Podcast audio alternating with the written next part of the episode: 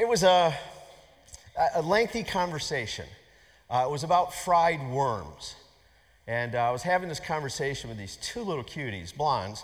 Um, they were missionary daughters. We were at a world mission festival, Carol and I. And um, well, I finally made the decision to listen to the girls, so I popped them in my mouth and I began to chew. Now, at first, it was like eating anything that's fried. There's that crunch, and there's that uh, fry oiliness in your mouth. But as I continued to chew, I, I realized that what was in my mouth tasted like something that shouldn't have been in my mouth. But I swallowed. and then I immediately stepped to the next booth to get a beverage so that I could cleanse my mouth. And I took this little cup of fruit and I swished it in around in my mouth. And I realized what I had just done is swish this nasty, nasty beverage around in my mouth. And I later found out that it came from an exotic fruit that should remain in this faraway country. Missionaries, go figure. Now, some of you are thinking, I'm not surprised. That guy will eat anything. A few of you are perhaps thinking, oh, what fun, I'd have done the same thing. Okay, maybe none of you would have done that. But the rest of you are wondering, what did he learn? Nothing. I would do it again. but I wonder this morning as we think about Jonah, working our way through the uh, little book Jonah, I wonder at which point in go ahead and toss me overboard, flying over the rail of the ship, or splashing in the cold, surging water, did Jonah realize that this was not his best decision? I wonder. What I'd like you to do for a moment, a brief moment, turn to somebody next to you and briefly tell them about a choice you made that wasn't that good. Go ahead. It's time for confession. You two are here, over there. Come on, let's do it.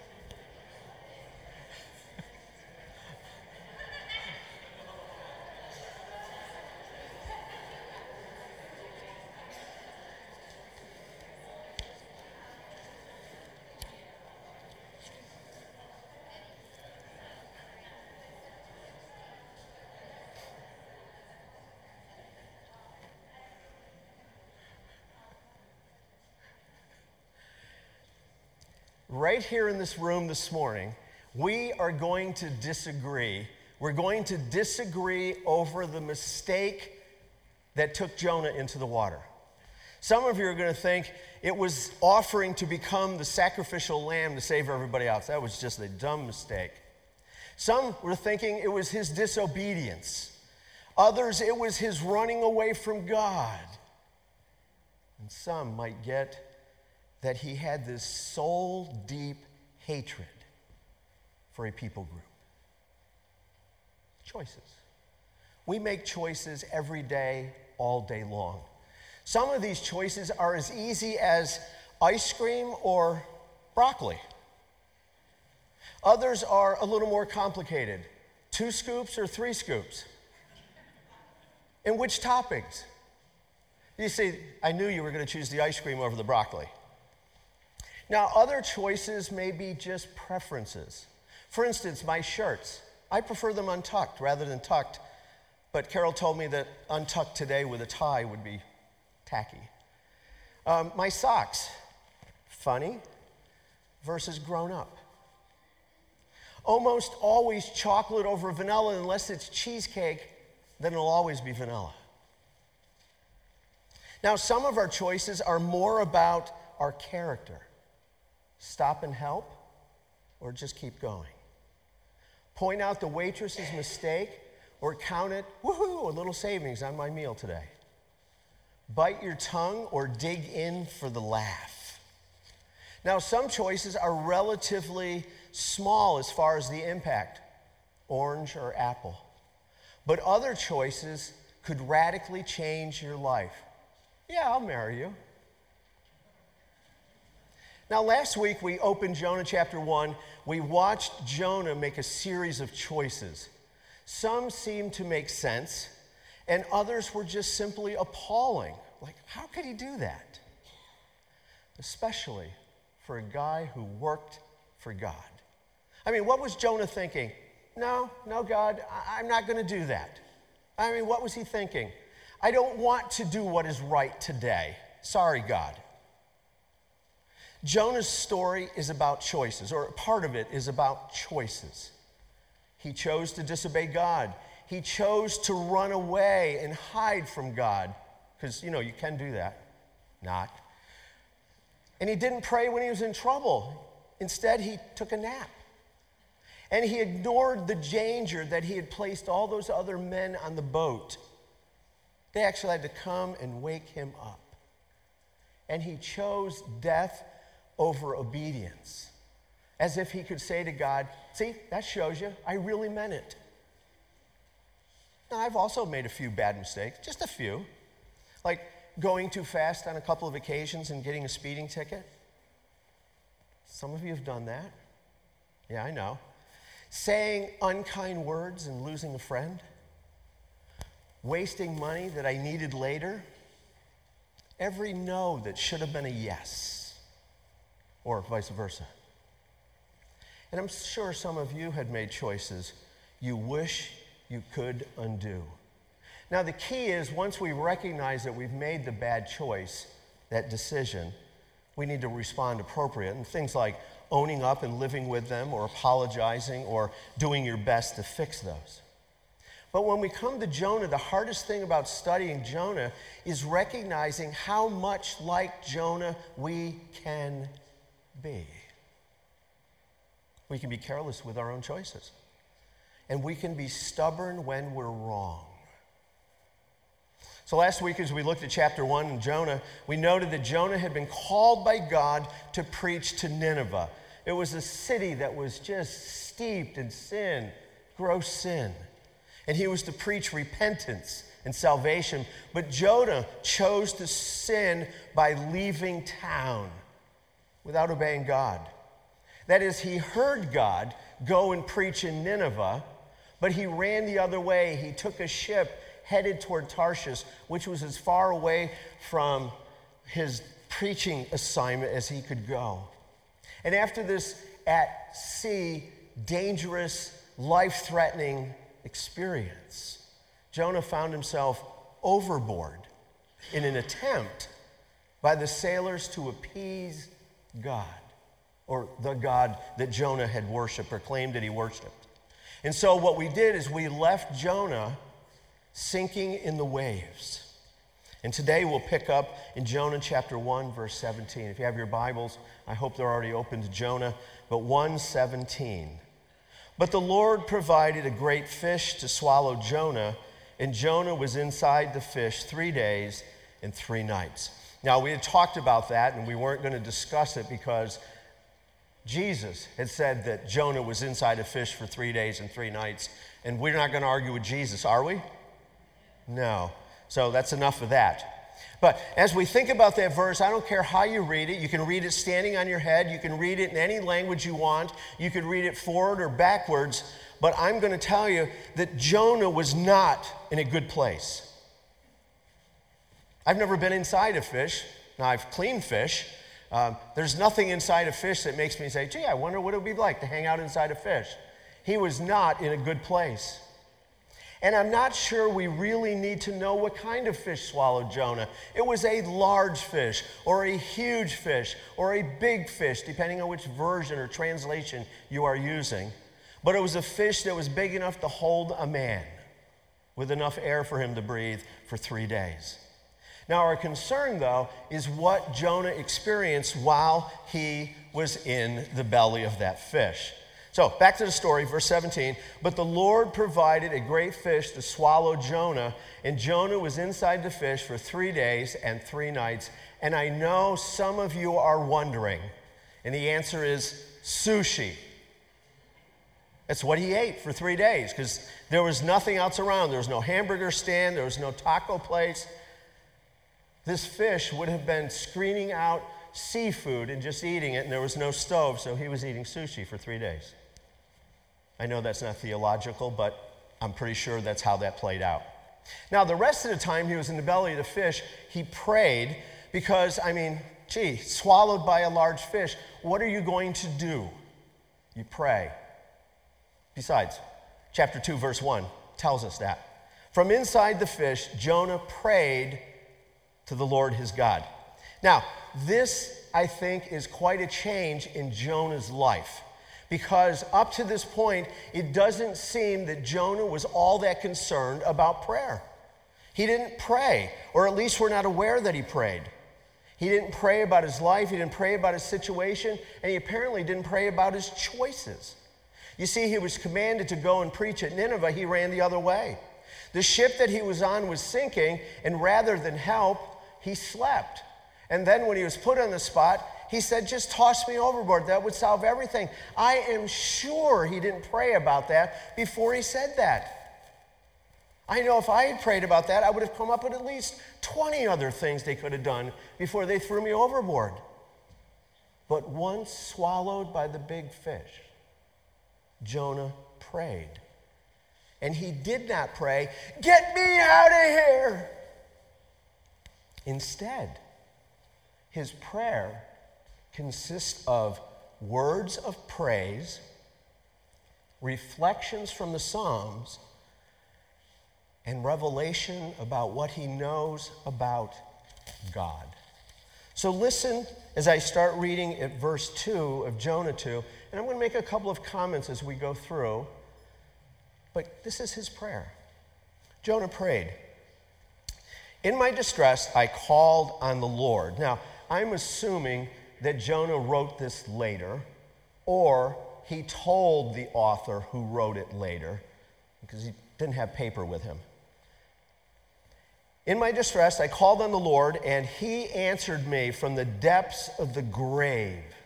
I'm assuming Jonah was thinking, I'm a goner. From the depths of the grave, I called for help, and you listened to my cry. You hurled me into the deep. Now, one of two things He's either blaming God for getting him into the deep water and into the belly of the fish, or he's acknowledging the sovereignty of God who moved along with his bad choices to create a scenario where he could be having this conversation with God. Into the very heart of the seas, and the currents swirled around me. All your waves and breakers swept over me. And I said, I have been banished from your sight, yet I have been banished from your sight, yet I will look again toward your holy temple.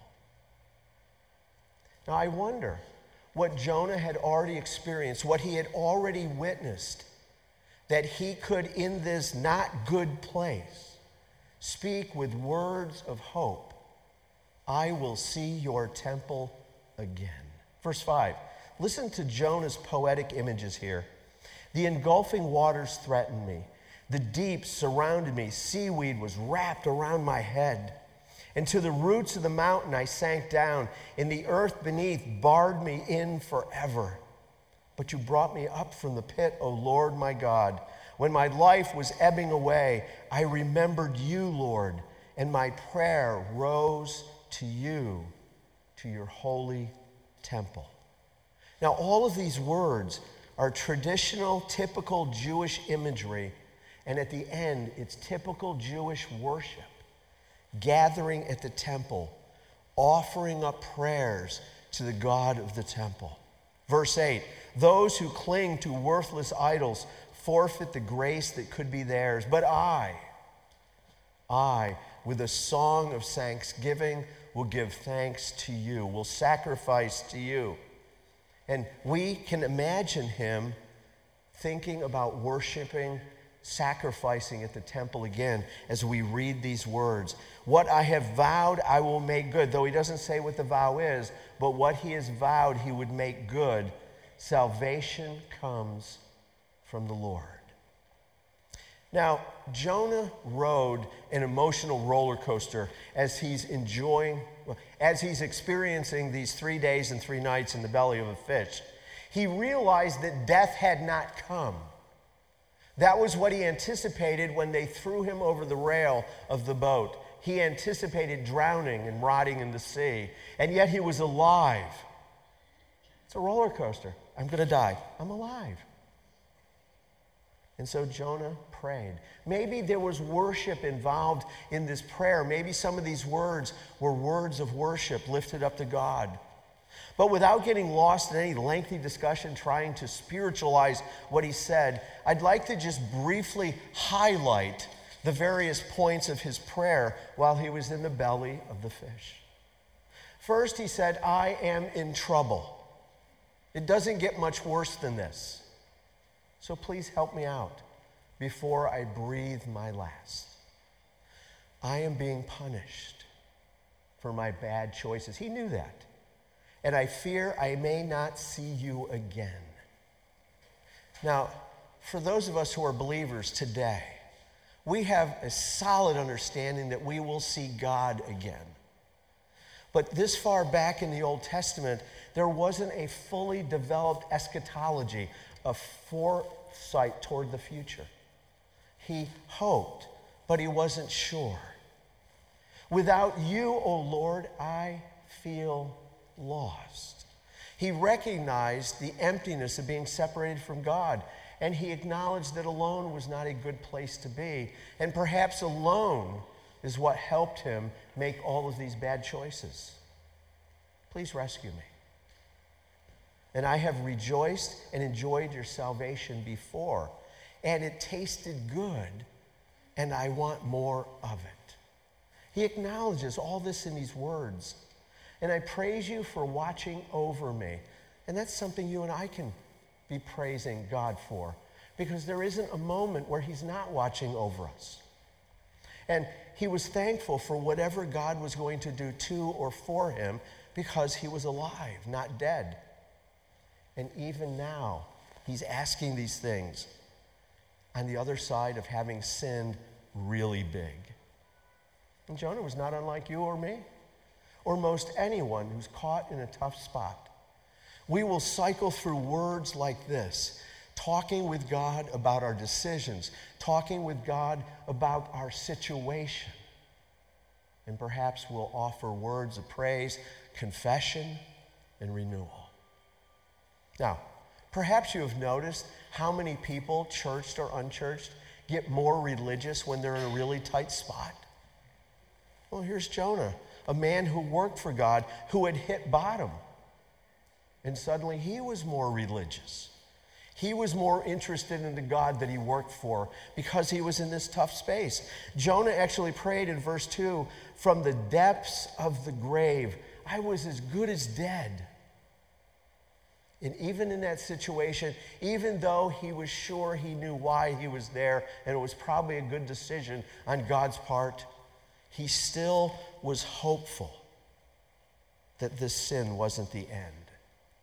And what he's leaning into is what you and I call grace God's riches.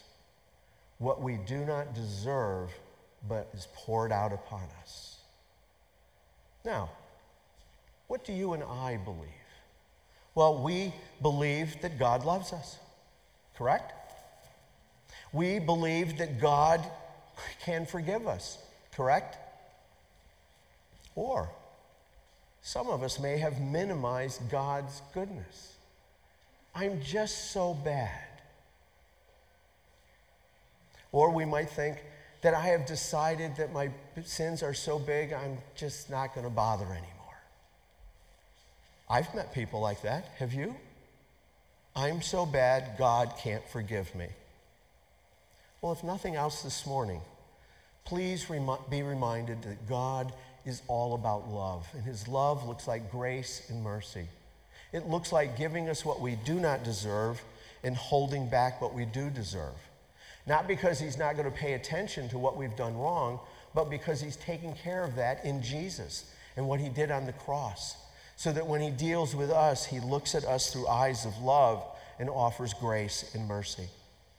Now, making bad choices that produce bad results can feel like drowning. We can feel like we have been banished from God's sight, that we have been engulfed. We're down to the bottom. We are all alone. We might even feel like I'm drowning in my choices. I can feel that way. But Jonah shows us that in the midst of despair like that, there is a glimmer of hope. That when we lean toward that glimmer of hope, that glimmer of hope is God, and the glimmer becomes a brilliant light. And he knew that. In verse 4, he said, I will see you again. In verse 6, he said, You brought me up. He knew that God was going to be and was indeed his deliverer. Even out of his sin, God would deliver. Truth would not be forgiven. We read in chapter 2, verse 8, again, part of Jonah's prayer. Those who cling to worthless idols forfeit the grace that could be theirs. But I, with a song of thanksgiving, will sacrifice to you what I have vowed I will make good. Salvation comes from the Lord. Now, there are two things worth noting here in this verse. The first is that only God makes the difference. Only God makes a difference in this kind of a situation. Only God makes a difference when we are so buried under our sin that we can't imagine another way out. God is that way. And Jonah says to choose otherwise is to lose what he offers grace and forgiveness. This is what God offers, but we can reject that. But why would we want to if we knew that was the way out? And the other thing to note is that only God truly saves. It is one thing to say, Get me out of this mess. It is something else to want to access the better kind of life. And Jonah, Jonah was looking forward to real life.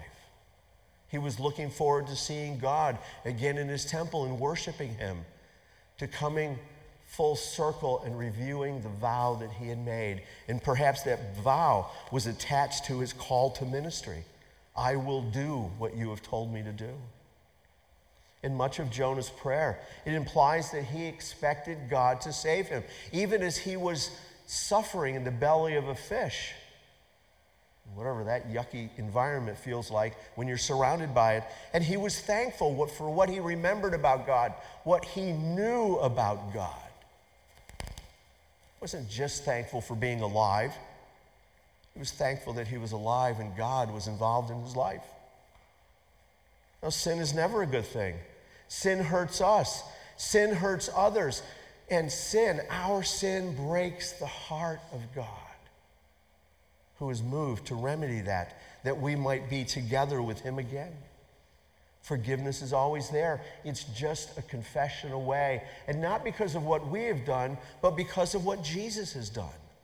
His work on the cross, passing through the grave, arising and ascending.